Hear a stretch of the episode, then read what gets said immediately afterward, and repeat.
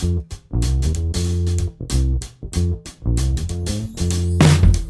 everyone. I am Brené Brown, and this is Dare to Lead. We are back with part two of our podcast with doctors Erika James and Lynn Perry Wooten. And we are talking about their new book, The Prepared Leader Emerge from Any Crisis More Resilient Than Before.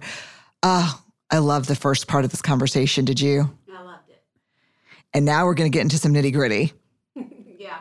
It's not easy. I mean, this whole idea that being a prepared leader is almost impossible if you're a protecting ego leader.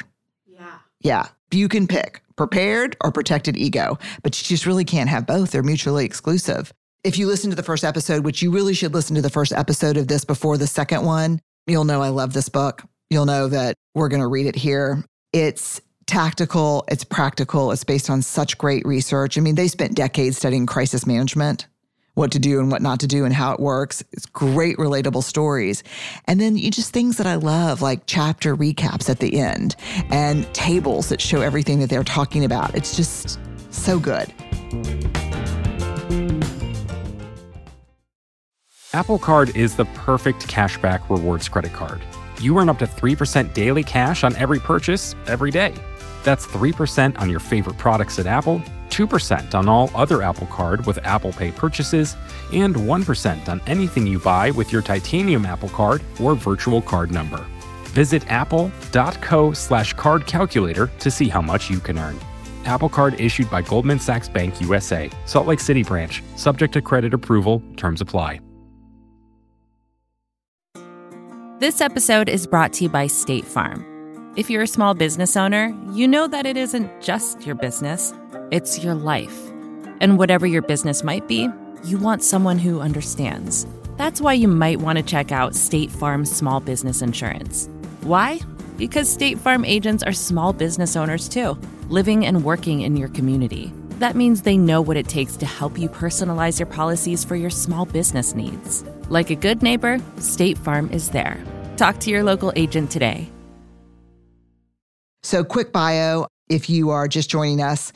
We're talking with Dr. Erika James, who became the Dean of the Wharton School on July 1st, 2020. She's trained as an organizational psychologist. She is an expert on crisis leadership, workplace diversity, and management strategy. Before being at Wharton, she was the Dean at Emory University's Goizueta Business School for six years. She is an educator. She is an academic. She's a scholar. She's a theorist. It's just, just so much to share with us.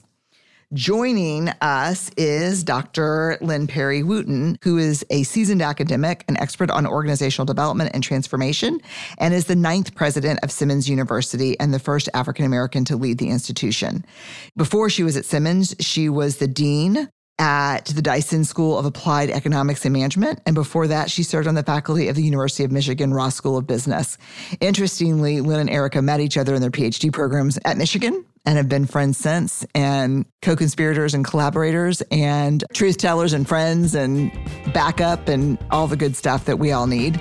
Let's jump in. So just a quick welcome back to Erika James, Lynn Perry Wooten. We are talking about the prepared leader emerge from any crisis more resilient than before. The book has just come out from Wharton School Press.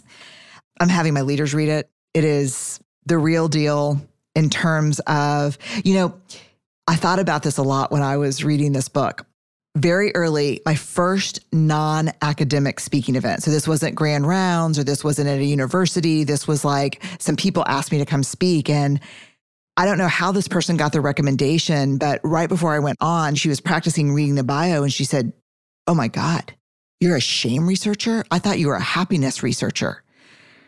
And you know, my real response was, I don't know much about that, but I, you know, and I said, well, I talk about the things that really get in the way, not just what we should be doing. I just think it's such a fool's errand. Even when I read articles that are just like, here's what you should do, and don't address the real humanity that gets in the way sometimes of doing right. it. And every time you give a strategy here in this book, you prepare us for the gremlins that are going to get in the way, for those little voices that say, this is scary. What if I'm wrong? Should I ask someone else? So it's so tactical, this book. Did you want it to be more of a handbook than a theoretical overview?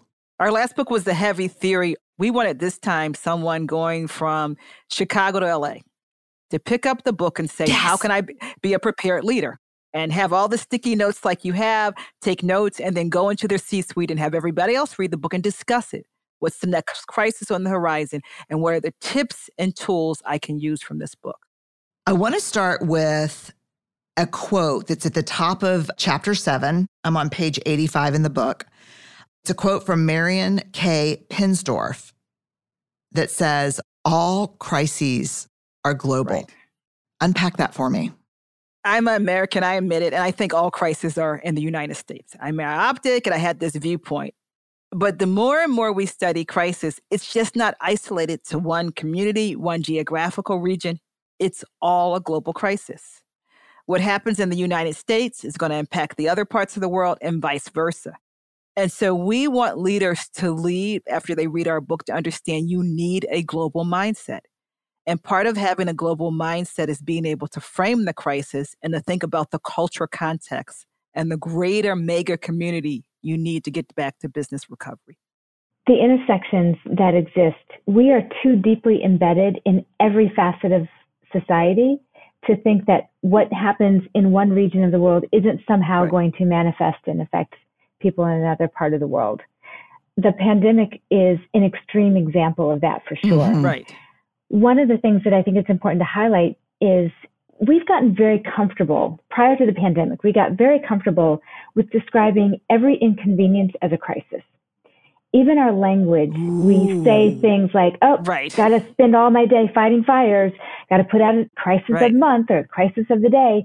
So we just began to assume that anything that was inconvenient or troublesome was in fact a crisis. And I think the pandemic actually helped us realize what a true crisis is.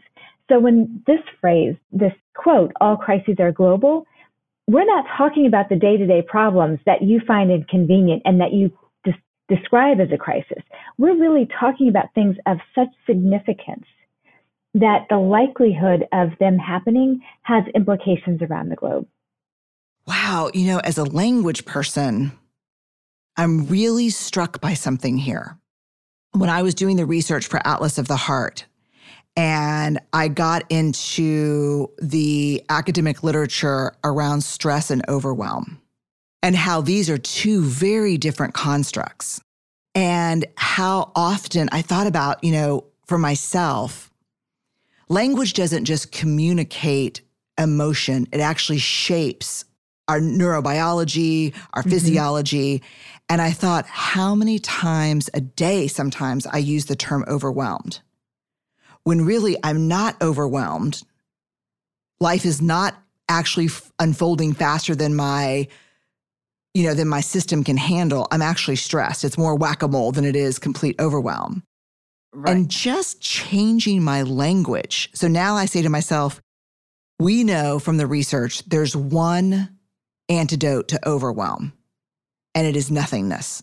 We literally have to get up, walk around, take a break, walk the parking lot, meditate. You've got to do nothing in order for your your right. system to reset. So now I say to myself, Brené, unless you're prepared to get up and do nothing, unless it's that bad, call it stressed. Don't call it overwhelmed. We completely are hyperbolic around the term crisis. Yeah. So, what is a better way? Should I just be saying, wow, this feels like a serious challenge? I've got to deal with some problems today, or I've got to deal with some sticky stuff, or like, what do you have a good word for us? I use challenge a lot. And challenge means it can be overcome, right? Right. So to me, the distinction that I make when I'm working and talking with people is a problem is something that is, you've likely experienced before. There's a solution for it. You have the resources to address it. Resources being the human capital, the financial capital, the know-how, right? And if those characteristics exist, then whatever threat you're facing is something that you can address, right? It's inconvenient. You'd rather not have to devote your resources to that. But the reality is, you know that you're going to be able to overcome this. And when we refer to problems as crises, when something does happen that is significant, we're not equipped. And we've never put the time and the willpower into understanding what it actually means to equip ourselves and our organizations for things that we've never experienced before. And then that's where the competencies in the book come out, Brené. Yeah, I mean, this is such a profound moment because language is so important, not only in our personal lives, but also in our work lives. In mental health, when we talk about a crisis, we think we're outside of the normal distribution of behaviors that are predictable, knowledge right. we can draw on. And it's almost the same in a business crisis. Like, right. And so I think this is really important. Let's talk about in a crisis, what role and what level of importance does communication play? I say communication is everything. You know, communicate, communicate, communicate. In the book, when we talk about trust, mm. we talk mm. about communicating being one of the three C's, right? If you're going to build trust among your various stakeholders, one, you have to communicate. Two, you have to demonstrate that you're competent. And you have to think about the psychological contract that you have with your employers, my students, for example, my alum, it could be your shareholders. And we know that communication has gotten very complex since Erika and I first started studying crisis, right? you know, you have social yeah. media, you have newspaper, you have television, you have internal communication, you have external communication. So every phase of that crisis you have to think about what is the message that I want to communicate? How will the receiver receive it? And am I listening and incorporating feedback? A lot of the time, in fact, most of the crisis management research started right. in the communication field. And we wanted to expand it beyond communication to really what leadership looks like. Communication is a necessary but insufficient aspect of leadership during a crisis. Right? Drill down. So you cannot expect your organization to come through the crisis if you are not transparent and sharing information. It's important to realize it's not always the CEO who's the best, most effective communicator, right? Mm-hmm, so identifying right. who in your organization should be that person that's doing the communicating is key. But if that's all you do and you don't do some of the other competencies that we describe in the book, you're not willing to be creative, you're not able to take risks, you're not willing to make sense of information around you. Those are other aspects of leadership during times of crisis that will allow the communication to be more effective. I think the other thing important about communication goes to something you say in Dare to Lead. The organization and the individuals have to know their values. And those values have to be consistent in the communication and they have to speak to them and walk the talk. People have to feel your values in what you're saying. Mm-hmm. Right. You got to feel your values or your communication. I'm not going to believe you. Let's talk about CrossFit. yeah, let's talk about CrossFit as an example. Yeah. So, yeah. tell us the story. So, you know, this notion of CrossFit and the CEO using technology to communicate and maybe not communicate things that were the norm during the George Floyd. So if you look at, I think it's page 87, because I wanted to read, I had marked it after you say, let's see what page it was there. It's 87. Yep, it's 87. right. I, I know you I knew you were right. Yeah, you know, yeah. you know, you have this notion. I posted a comment on social media that made light of COVID-19 and the Floyd murder. I mean, all of us can um, remember what we were going through. I think that that had to be about June yes. of 2020. Yes. You know, we realized we weren't going back to work two weeks now. We were stuck in our houses. And Eric and I definitely remember we had George Floyd, and we our two kids were graduating from high school. So it was a June to remember they weren't getting their normal high school graduation. Yeah. And, you know, so we had this notion about this racism as a public health issue. And he tweeted, It's Floyd 19, this, and a slew of remarks leaked into the press about Floyd's death that had a public backlash. He was insensitive to what's going on. He was not using the right platform. And what happens is, in less than a month, they lost thousands of their affiliated gyms and people who believed in this CrossFit program. More importantly, we talk about in this book is just as important as he failed to understand the global dimension. The George Floyd incident and Black Lives Matters, it wasn't only here in the United States. You could turn on your TV yeah. and you saw the entire world feeling the pain of what was going on here in America. And so this is someone where we needed a more emotional intelligence, we needed the sensitivity, we needed a respect for diversity of what was happening in the world. I have friends today all over the world that said George Floyd's murder changed the way they work, changed the way they think, changed their offices, changed their businesses. I mean, long overdue and still ongoing racial reckoning. It's the biggest change I've seen in my life because I'm too young to remember King. But right. I had not seen mm-hmm. anything relating to race relations that we've seen in the last two years since George Floyd. Right. And in the CrossFit example, he was literally tone deaf to what was happening right. and insensitive to the cares of his consumer base and his yeah. gym owners and just didn't see what the rest of the world saw or didn't care. Great consequence. There's something I say, and I don't know if it's true or not, but I say it a lot when I'm working with companies. And I'm open to hearing that it's off or not nuanced enough. I want to learn. It seems to me that if you wait to try to build trust as a leader until you're in a crisis, you're too late. So, this is my hot button issue. Oh, I love it. I got a hot button issue. See her getting hot, Brené. I did see Erika leaning in a little bit. Yeah. I read something and I completely agree when you talk about soft skills. And we always put soft skills in air quotes. Yeah. Right? What I say is that the soft skills are the hardest thing that we ever do. Yeah. And we've got to start treating them accordingly, which means practice. Skills building. Skill yes, building. Right. And, this, and so part of those soft skills are building really high quality, effective relationships, relationships that are based on mutual trust. And if you wait until you need something from your people or from your team or from your customers, if you haven't done the pre work to build that set of trusting relationships with those stakeholders, what on earth makes you think they're going to be there for you in your time of need? Right?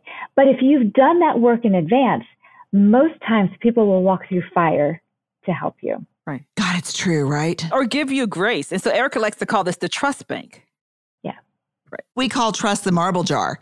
It's right. like it's a collection yeah. of small moments collected over time right. and moments from, you know, acknowledging that you're being overlooked in a meeting and saying, let's work on this together. I'm not going to swoop in and rescue you but let's come up with a strategy so you can be heard to how's your mom's chemotherapy going to i mean a collection of small moments that you know add up to something that in a crisis people will if the jar is full i've seen people do extraordinary things right. for other people. Yeah. Yeah. And it takes lots of time and energy to make the jar full. God. It takes so much time. And especially you know we were new leaders so we talk about in the book, we started our job in the middle of the pandemic. Many of the people on our leadership team, we never got to meet in person until six months or a year later. And so we had to think of creative ways to build up the trust jar.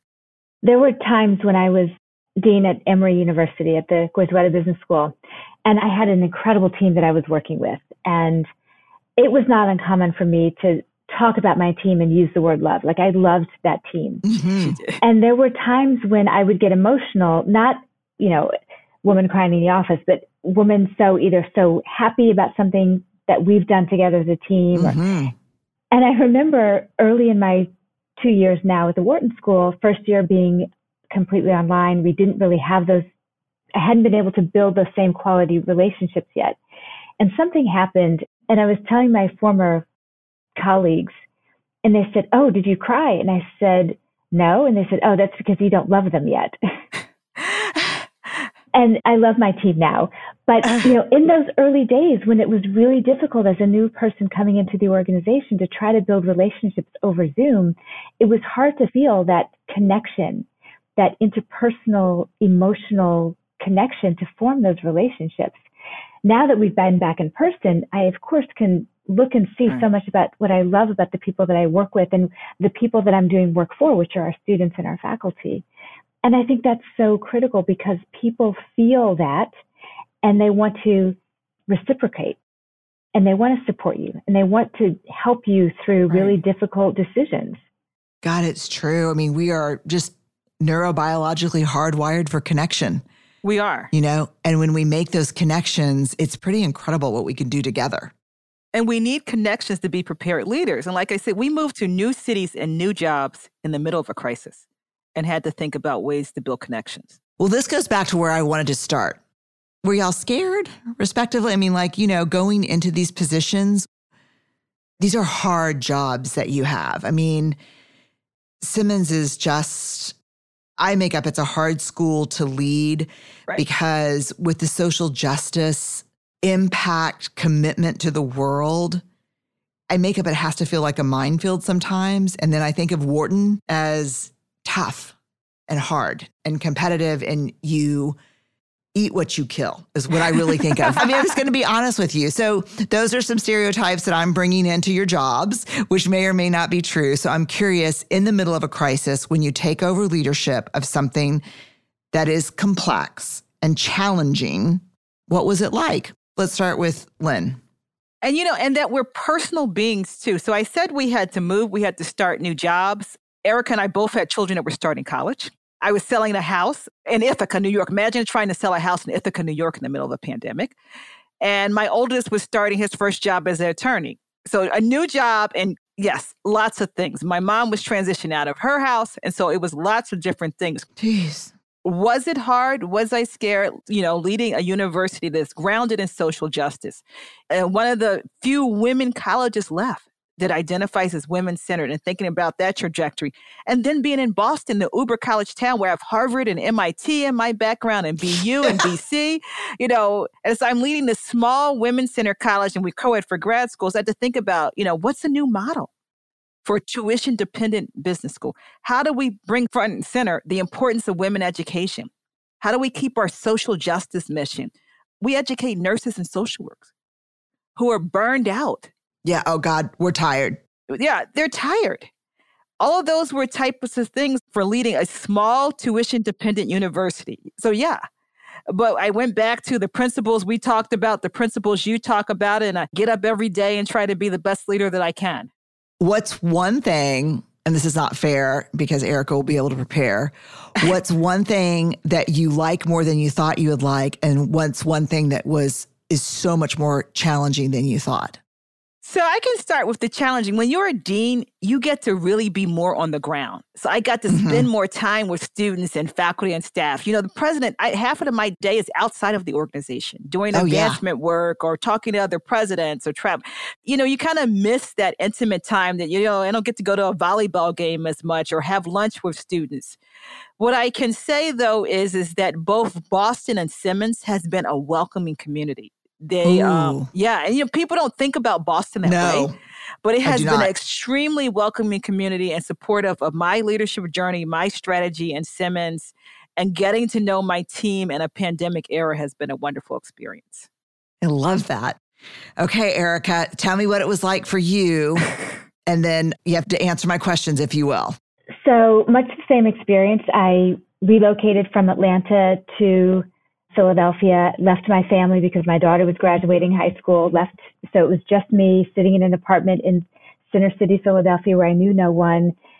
The city was boarded up because it was just the week after all the racial protests from George Floyd. Right. The city was shut down because of COVID. Those were dark, dark days. You asked whether or not I was scared.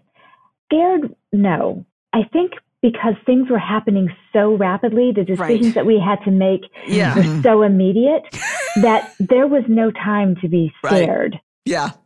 But I do remember over time feeling lonely and feeling isolated. And because I'm such a person very much invested in the personal relationships with people that I work, not having any of those personal relationships. It was six or eight months before I met a single person in person, really, in this job. So I was making decisions around, you know, whether to close different aspects of the campus when I'd never been on the campus. Right. We had to imagine. Yeah. Whoa. yeah, yeah, yeah.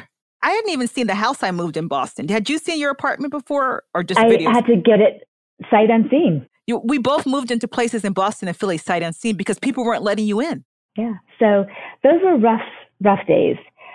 I will say that to answer your second question, and what surprised me or what was a challenge that was more difficult than you anticipated, and what was something that was surprisingly better than you thought it would be?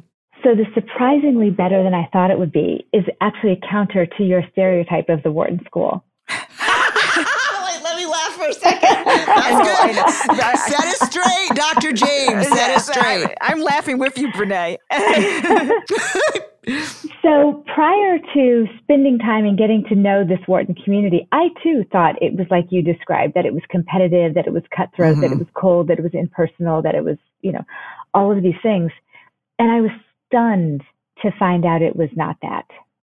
And so your Wharton example is like my Boston example. Yes, yes. exactly. Yeah. yeah. Yeah.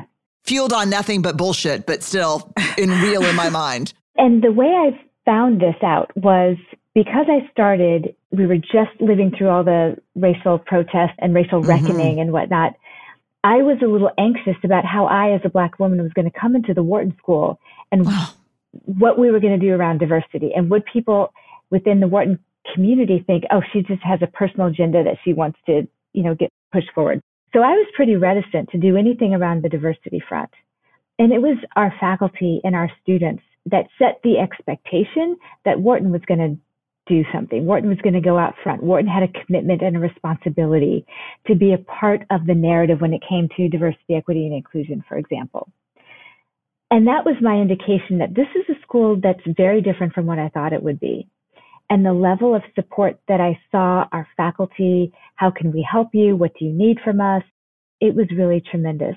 So I do want to just clarify for your listeners that we do have the stereotype that you described, but the reality of what this community is like is very, very different. So that was my biggest pleasant surprise.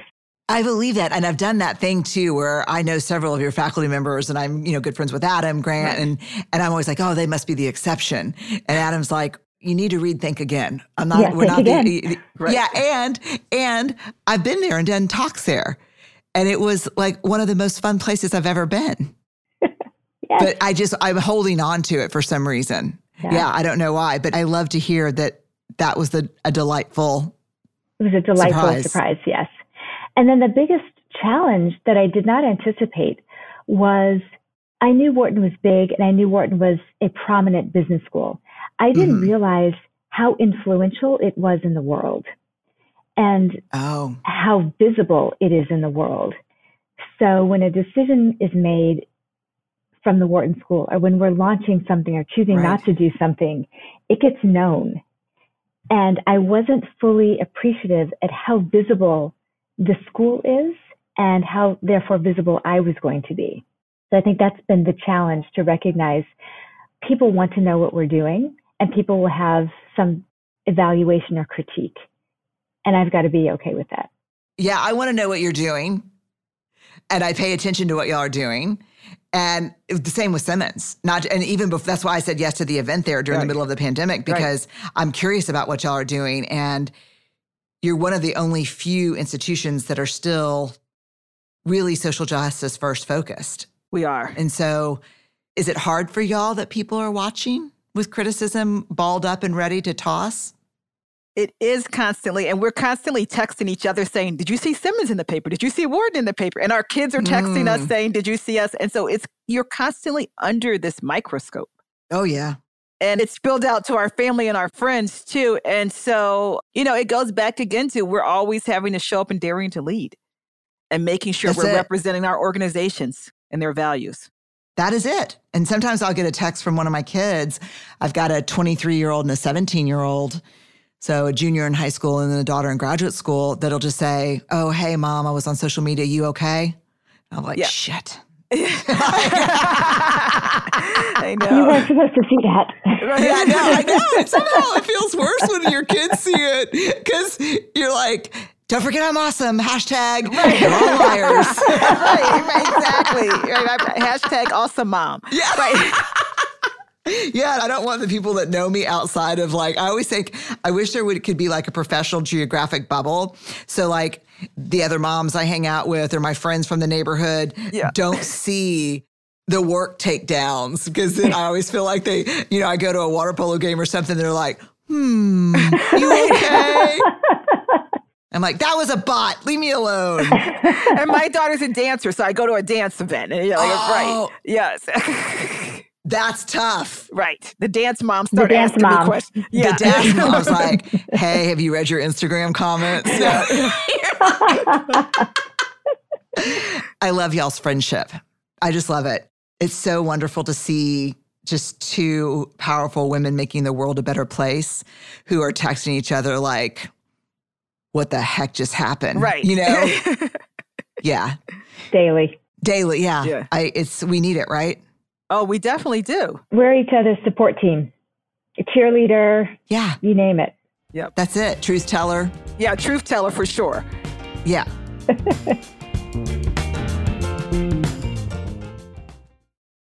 Apple Card is the perfect cashback rewards credit card.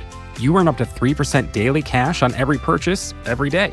That's 3% on your favorite products at Apple, 2% on all other Apple Card with Apple Pay purchases, and 1% on anything you buy with your titanium Apple Card or virtual card number. Visit apple.co slash card calculator to see how much you can earn. Apple Card issued by Goldman Sachs Bank USA, Salt Lake City branch, subject to credit approval, terms apply.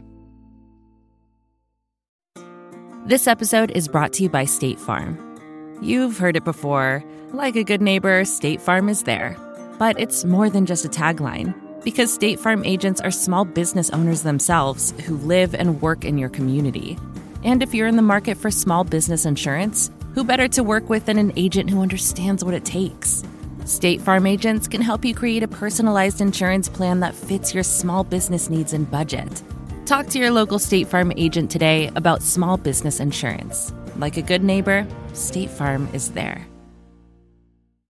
All right. Y'all ready for the rapid fire? Yes. Sure. Okay. I know y'all well enough to know that y'all are preparers. So if I ask Erika first, Lynn's gonna be like, okay, I'm gonna have an answer. And then I ask Lynn. So I'm gonna, I'm, I'm gonna go back and forth on who gets to go first. Erika, first one. Yes. Fill in the blank for me. Vulnerability is Part of life. Lynn. Putting your ego aside. Lynn, what is something that people often get wrong about you? They forget I'm an introvert. Hashtag same. Okay, Yeah, yes. yes. Erika, what's something people often get wrong about you? They think because I'm kind and nice that I'm not tough. Not a mistake I would make. Okay. Yeah. Just yes. saying. she's she's Okay. tough. So, both of you, and I'm going to have Erika answer first.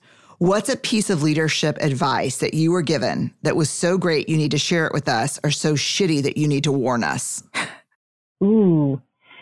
So great was a colleague when I was at the University of Virginia said, leadership is about managing energy first in yourself and then in others.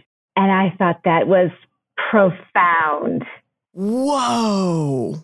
Managing energy first in yourself and then in others. That's a good one. I'm not good at the first one. Okay. Most of us aren't. Okay. Lynn. So I got the advice that women often say no because they don't have the confidence.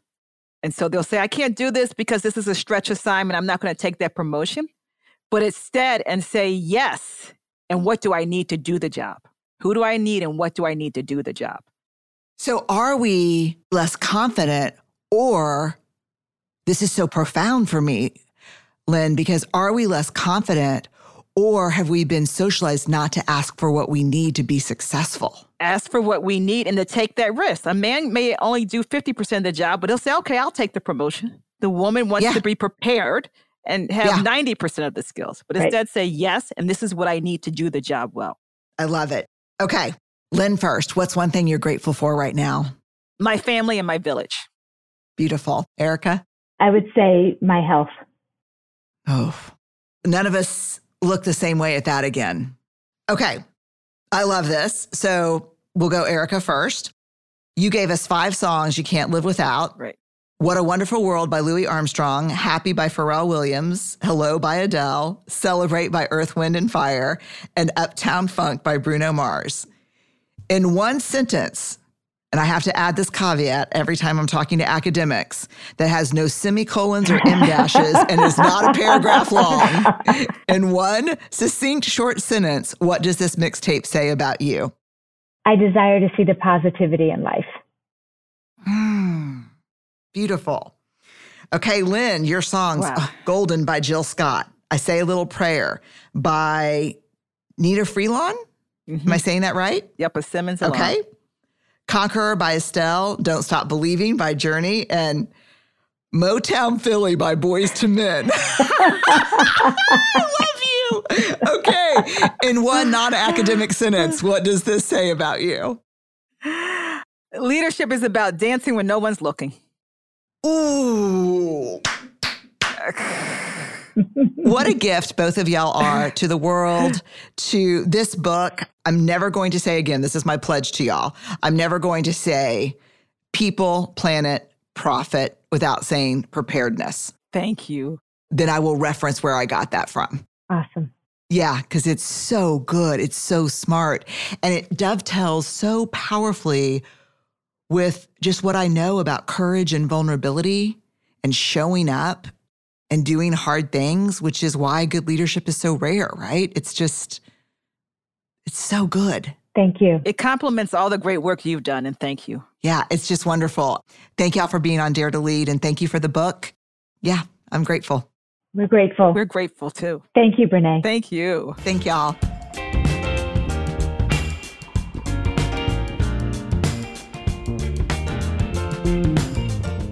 God, I feel so lucky to be able to have conversations like this. So did you learn a lot, Barrett? I did. I did. Anything stick with you? Um, She's consulting her 5,000 pages of notes in her. I love what Lynn said at the end that leadership is about dancing when no one is looking.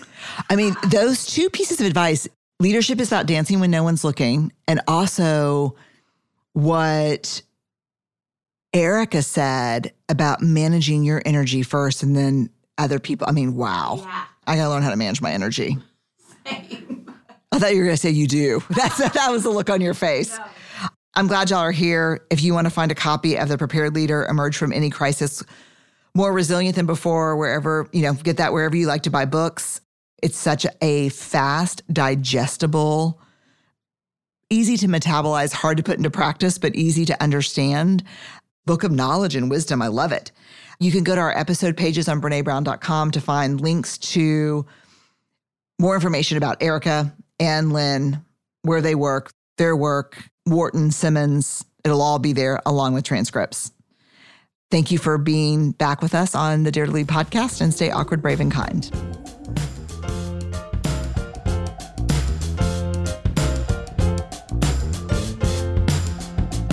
Dare to Lead is produced by Brené Brown Education and Research Group.